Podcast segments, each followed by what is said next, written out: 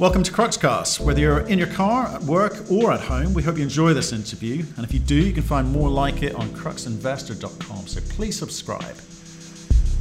We speak today to Paul Cronin, CEO of Adriatic Metals. They're proposing a takeover of Tethyan Resource Corp. Needs to be put to the board. We ask them what they need to do this deal, who will remain with the company, are the cost savings, and how much cash are they going to throw at Tethyan to help them move through to the next stage. Uh, he answers us in a great detail. Enjoy the podcast. Hello, Paul. How are you doing, sir? Matthew, very well. Yourself? Not bad, not bad. Been eating any bats recently? No, no. You look like you've been giving a couple of government briefings on coronavirus, though. I, nice I, am, I'm a very formal guy. I'm a very formal guy. I like my routine. Um, well, look, why don't we? We had a great conversation um, back at the beginning of April, but just for people who may have missed that, can you give us that one minute overview of the business and we'll pick it up from there? Yeah, I mean, Adriatic Metals, um, Bosnia and Herzegovina, and uh, about to expand into Serbia. Uh, high grade polymetallic project. We've pushed it through from uh, from acquisition in 2017 through to uh, quite near to pre-feasibility, and we'll be looking at starting construction on the project in uh, Q2 next year. Okay, fine. So I think um, for people who are not aware of your company, they can go back to the um, interview we did on the 8th of April, and they can talk about that. But we're here today to talk about Tethyan Resource Corp acquisition. So they need, I think, you uh, shareholders sign off. But as far as you're concerned, that's that's pretty much a done deal, is it? Look, I hope so. Um, I think uh, what we've proposed to Tethyan will see a lot of value for Tethyan shareholders. Um, firstly, we've provided them the funding uh, that they need to complete on the acquisition of the Kizevak and Sastavci assets, uh, which will happen this week. Um, we've provided additional funding for them to crack on and do the confirmation drilling on all of those historical holes uh, that run uh, you know, to the northwest of, of their current uh, drilling. Uh, I think you know what Fabian and his team have managed to achieve there uh, is quite remarkable. And there was just those two little blocks inside that figure of eight license that they that they didn't have. And when uh, when Tethyan announced that they'd acquired that, um, you know, I had discussions with Fabian and Tethyan's major shareholder, and um, uh, and we managed to come to an arrangement, and, and I'm delighted. I think we have about 55 percent um, Tethyan shareholders have uh, entered into voting support agreements, uh, you know, which is very positive. Uh, we have about 38 percent of their shareholders who've actually agreed not to sell Adriatic stock um, for uh, six months, or if the Adriatic share price on the ASX exceeds two dollars. Um, so that's a that's a pretty resounding uh, support from from the major holders and the directors uh, and officers of, of the company. Um, so we think, yeah, the transaction itself, because it's a Canadian scheme of arrangement or plan of arrangement, uh, as they call it in Canada, uh, it will require shareholder approval uh, will, require court approval, and there are a number of other CPs uh, that need to be met before it can close. Um, but what we have agreed to do as part of that loan agreement with Tethyan is to say to them, right, well, if we're getting we're getting down to the you're drilling away and the and the kitty's getting a bit light, um, we will we will provide you with an extra three hundred thousand euros uh, to to keep going. Um, I'm pretty adamant, you know, having reviewed the drill plan that was put together by Fabian Baker and Andrew Tunningley, uh, that um, you know these guys can put a JORC resource or a 43101 resource uh, on Sastavci on uh, um, you know, before the end of this calendar year. Okay. Uh, and that's what we're really trying to achieve. Okay, so but let's start with the. We'll get into the detail in a second, but let's let's get back to basics. Why do it at all? Haven't you got enough on your plate? Yep. Absolutely, we've got enough on our plate. Um, but uh, assets like what uh, Tethyan have put together uh, come available very rarely. Um, I think the Kizevak asset and Sastavci have a lot of potential for growth. And what we often see in, in our sector is when when someone discovers a great asset like we have at Rupice, um, that's definitely going to be a mine uh, and will generate significant cash flow. Um, we often see companies basically sit on that and they sort of bed it down and they get it into production. Uh, and then a couple of years later, you know, halfway through their mine life, they go, gee, we need a pipeline asset. And as we know, you know, these things take time, you know, from from discovery through to production is is always a minimum of, of four or five years. And I think the average, uh, as I saw in a mining journal article recently, is about 16 years. So uh, my thinking and the board's thinking on this was we should always be looking out for assets. We wanted to position Adriatic as a Balkan regional player. Now, European born and bred mining company listed on the London Stock Exchange, European assets, um, uh, operating in a region which sits slightly outside the EU or sits outside the EU, but is still at the heart of Europe and highly prospective. Um, and so we just saw this as a as a perfect opportunity to make that first move. Um, uh, it was, uh, you know, a, a, very, very cooperative deal between management and the major shareholders, where we all saw the value proposition and what could be done there. Um, and so it was one of those things where you think, right, well, it's it's time to do it. Yes, it means some dilution for our shareholders uh, at the end of the day, um, but give it give it uh, you know six or twelve months, and that that won't be dilutive. It'll be very accretive. Okay, so, let, us talk about what you've got. Okay, you, you you're acquiring a company, not an asset. It's much more complicated. You're doing a plan of arrangement with a TSXV company.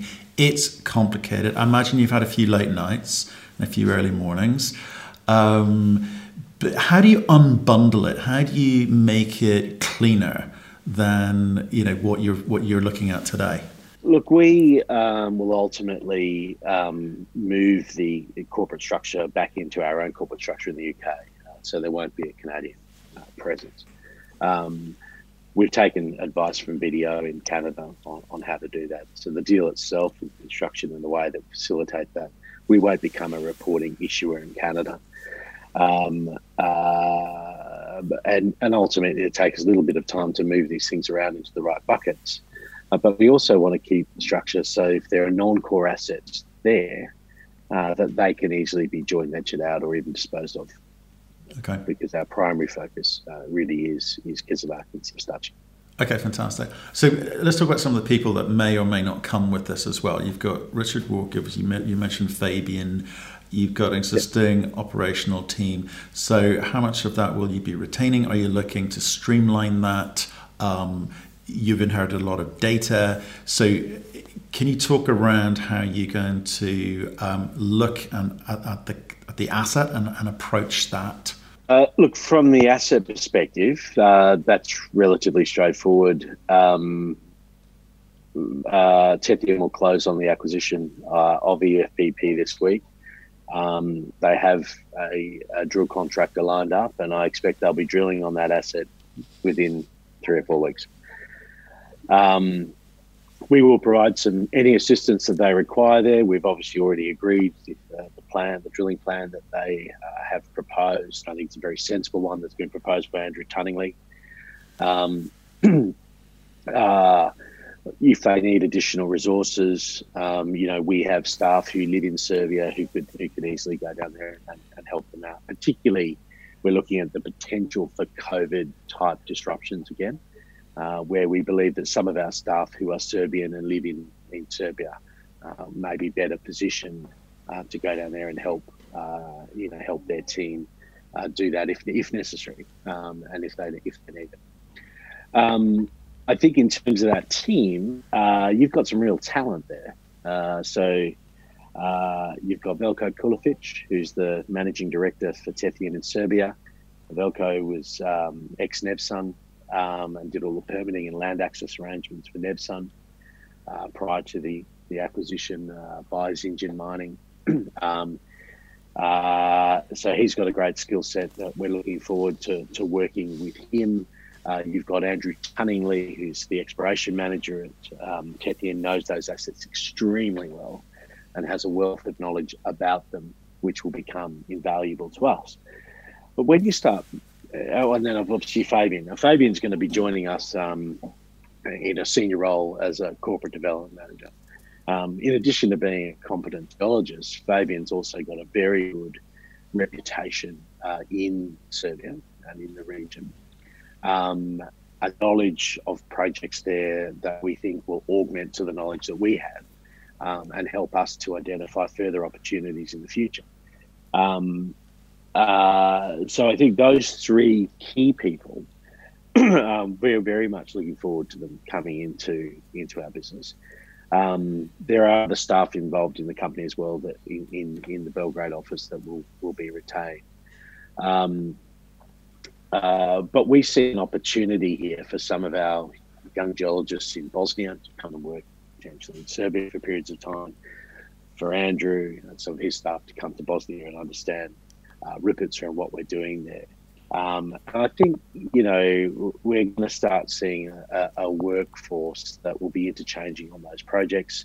Um, we have quite rigid data collection, logging procedures, and whatnot that um, you know that we would look to try and roll out. Uh, but ultimately, this is a this is two companies that I think will probably meant to be together at some point in time, and uh, and Fabian and I have a shared vision of what that can be. Okay, so I'm, I'm kind of interested in the economies, the, the savings that can be done, because obviously Tethyan, their share price is about a third of what it was at the beginning of the year. They've, you know, ended the year with not a lot of cash. I mean, I imagine they'll be quite grateful that you came along with the, the cash to allow them to complete the acquisitions, but surely there must be some optimization that you're also going to be able to do here rather than just um, pure growth by throwing cash at it? Yeah, no, there will be rationalization of some of Tethyan's corporate overhead. Um, obviously, they won't be having individual public company costs. Uh, they won't be requiring an office in Vancouver. Um, there'll be less staff in Vancouver. No, well, eventually, no staff in Vancouver. Um, so there will be some rationalisation of costs, definitely. Um, but in terms of their core team, uh, we largely intend to keep keep them on. Okay, so let's talk about what else comes with um, this acquisition when it goes through. I think you're planning for this to be done sort of around August time. Um, they've got a big shareholder, Augusta Group, in there. He, you know, are meaningful, very well known. Do they intend to stay? Uh, look, I I don't know. Um, I hope so. Um, uh, look, I've I've had a number of discussions with Richard um, about this potential transaction over the last uh, couple of months. Um, uh, you know, he is a very successful, um, a very successful man, and you can see why. Um, uh, we have talked extensively about Adriatic and what we're doing, and, um, and, and ultimately, uh, you know, whether he stays as a shareholder of Adriatic following the merger will be a decision for, for him and for, for his management team. Uh, but we would certainly welcome them. Okay.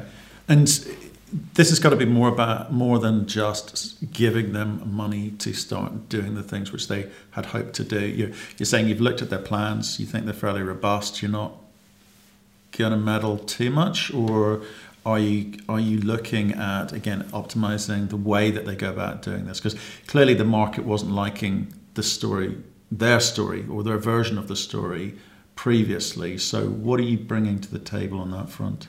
Uh, look, I'm not. I'm not sure that the market didn't like their story. Markets sometimes behave irrationally, um, uh, believe it or not. Um, uh, and I think you know the the the picture that Fabian has put together uh, was a very solid one. If you understand Serbia and you understand how hard it is to get good exploration licenses in Serbia, you will appreciate the hard work that was done there.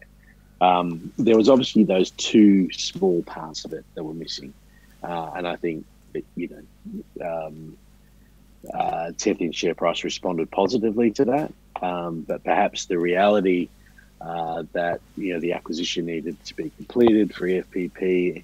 Uh, it was done at a time where I think COVID crisis was probably at its peak globally. Uh, perhaps there was some concerns by shareholders that may, that may not be, um, you know, that may not be achievable. Um, irrespective, um, you know, the vision that, that Fabian and I have for the combined company for Adriatic is one of creating that regional player. Um, uh, and, and, that's why it was so important to me that, that, that Fabian came along with us um, and, and helps us continue to put that to put that bigger picture together, you know, over several years. There are some other synergistic benefits that we identified in doing the due diligence on Tethyan. Um, you know, there is some metallurgical synergies uh, that can be used when blending concentrates at port. Uh, you know, obviously they have uh, a, you know a fantastic um, database of information uh, and uh, and knowledge of deposits in the region that we think you know would be invaluable to us as well. Right. Okay. And do you think this is you just need to throw cash at this to unlock it? In which case, you know, can you accelerate their process, their plan? Because obviously you're, you're putting a lot of a lot in the ground with your own projects. Well, sure, we are. But over the course of this year at Adriatic, I mean, you know, we have had some disruptions because of COVID with respect to logistics, particularly. That means that we're tracking about 16 or 17 percent behind you now than the number of meters we expected to drill um, at, as at the end of April. Um, but also, as I mentioned to you earlier, we found one of the impacts of COVID has actually been a positive one, where we've been able to supplement sort of higher cost consultants with lower cost consultants in Bosnia, and we're not seeing any change in, in quality of work. And as a result of that, we're actually tracking about $2 million under budget for the year. Um, essentially, that $2 million is going to be allocated to the Kizevak asset um, straight away. We'll then be putting in a further $2 million this year. So our total budget for this year, including all corporate overhead and everything to absorb Tethyan, will be about 4 million Australian dollars. Um, it means that, yes, those assets will be advanced, but I think the real one of the key advantages, I mean, we kind of know if you believe the historical information, and I do, um, you know, when we took over Vareš, we didn't have any recent drilling at all. Um, you know, Tethyan have put drill holes along strike and, and have been able to do a limited amount of confirmation drilling. Uh, so I'm very, very confident in the data we've reviewed and what resources are there. Um, but one of the big advantages of those assets is is their location. One, it's in Serbia and it has a mining code uh, that's quite um, familiar to us who've operated in in uh, in more Western jurisdictions. Um, but two, uh, the area of those of those deposits has been designated under the spatial plan in Serbia as a mining as a mining jurisdiction, uh, which means the whole permitting process can be relatively brisk, and that then gives us a bit of optionality as we're looking at Rupice through the PFS process, uh, and we're looking at Veovaca and how we do deal with that as to whether we can sort of maximize some some synergies there. One is can we take the development team that we're going to be building in Bosnia and literally send 200 k's uh, you know across the border into Serbia to build that project? Um, because when you're building up all of those core skills, it, you don't want to lose them when you go into into production. Uh, two, um, uh, you know, is there are there are likely to be some synergies in terms of the way we're currently looking at Veovaca. Um, in our scoping study, we said Veovaca was a project that was a much lower priority, but we wanted extensive mine life, so we'll mine Rupice first, and then we'll push Rupice to the back end, uh, Veovaca to the back end. What we're now seeing is the potential to pre-concentrate some Veovaca one of the unique but very positive problems that we have at Rupice is we're kind of short of backfill. We don't have any tailings. Um, uh, so we need to generate waste rock. Um, and a, an easy way of doing that is mine the higher grade ores that are at the surface of the Veovaca pit, put them through the Rupice um, processing plant with the Rupice ores, and you're generating additional waste rock which can be used um, that that then presents some benefits on how we may be able to look at the timing of concentrates uh, and concentrate sales into the market. So we want to sell those concentrates by looking at blending both the the Veovaca and the uh, uh, concentrates that we produce because they do have quite different metallurgical properties.